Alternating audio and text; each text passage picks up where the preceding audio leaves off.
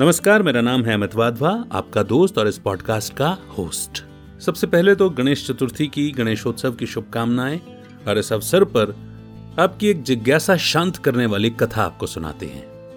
आपके मन में भी प्रश्न आता होगा ना कि क्यों इतने सारे देवी देवताओं के बावजूद गणेश जी को ही प्रथम निमंत्रण दिया जाता है, उन्हें ही प्रथम पूज्य कहा गया है। प्रथम पूज्य क्यों कहा गया है? इसके लिए तो अलग कथा प्रचलित है कि जब गज का मस्तक, गज का सर बालक के सिर पर लगाया गया तो माता पार्वती विलाप करने लगी कि मेरे बच्चे को कौन पूछेगा? तो शिव जी ने वरदान दिया कि गणपति ही प्रथम पूज्य होंगे। परंतु गणपति का तो अर्थ ही है गुणों के अधिष्ठाता, पति अर्थात स्वामी मालिक, यानी सभी गुणों पर अधिकार रखने वाले। बहरहाल, गणेश जी को प्रथम निमंत्रण क्यों दिया जाता है, इसके विषय में एक अन्य कथा प्रचलित है और ये कथा मुझे लिख करके भेजी है रचना चौबे जी ने भोपाल से। आइए, प्रारंभ करते हैं। एक समय की बात है जब भगवान विष्णु का विवाह लक्ष्मी जी के साथ निश्चित हो गया। विवाह की तैयारियाँ होने लगी। सभी देवताओं को निमंत्रण भेजे गए। परंतु गणेश जी को किसी कारणवश निमंत्रण नहीं दिया गया। निश्चित तिथि पर सभी देवतागण अपनी अपनी पत्नियों के साथ में समारोह में आए। सबने देखा कि गणेश जी कहीं नहीं दिखाई दे रहे हैं। सभी को इस बात पर आश्चर्य होने लगा तो सभी ने विचार किया कि चलिए विष्णु जी से इसका कारण पूछते हैं। विष्णु जी से पूछने पर उन्होंने कहा कि हमने गणेश जी के पिता भोलेनाथ जी को न्योता भेजा है। गणेश जी उनके साथ आ सकते थे। उन्हें अलग से न्योता भेजने की आवश्यकता नहीं थी। दूसरी बात यह है कि उन्हें सवा मन मूंग सवा मन चावल सवा मन घी और सवा मन लड्डू का भोजन दिन भर में चाहिए। तो यदि गणेश जी नहीं भी आएँगे तो कोई बात नहीं है। यह सब वार्ता हो ही रही थी कि इतने में किसी ने सुझाव दिया कि यदि गणेश जी आ भी जाएँ तो उन्हें द्वारपाल बनाकर बैठा देंगे। क्या आपको घर का ध्यान रखना है? वैसे भी आप तो मूषक पर बैठकर धीरे धीरे चलोगे तो बारात से तो बहुत पीछे रह जाओगे। यह सुझाव सबको बहुत पसंद आ गया। इतने में गणेश जी वहाँ आ पहुँचे तो उन्हें समझा बुझाकर घर की रखवाली करने के लिए बैठा दिया गया। बारात चल दी।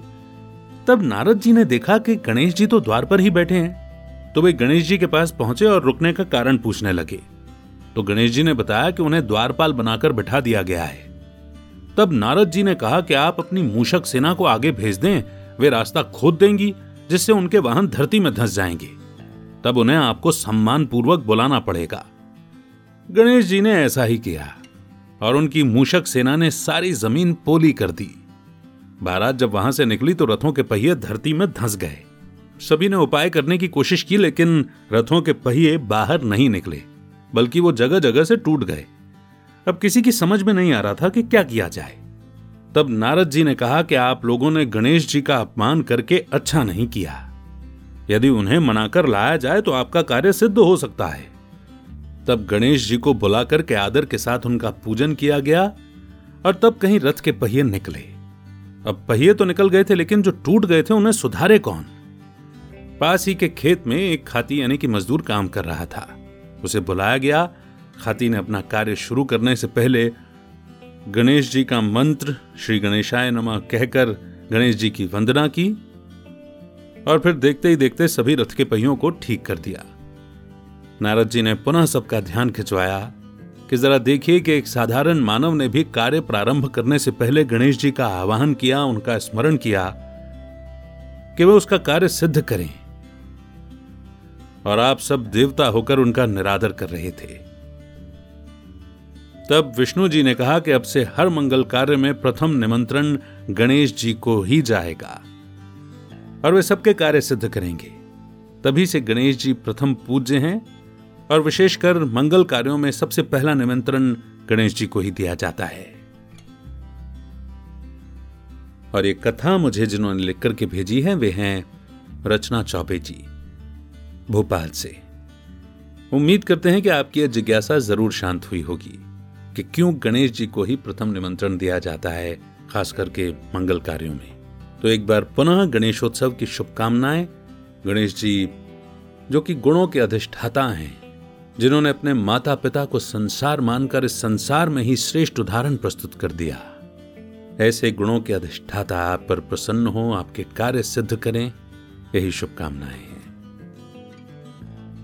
उम्मीद करता हूँ कि यह पॉडकास्ट आपको पसंद आ रहा है। लेकिन क्या आप खुद का पॉडकास्ट लॉन्च करना चाहते हैं?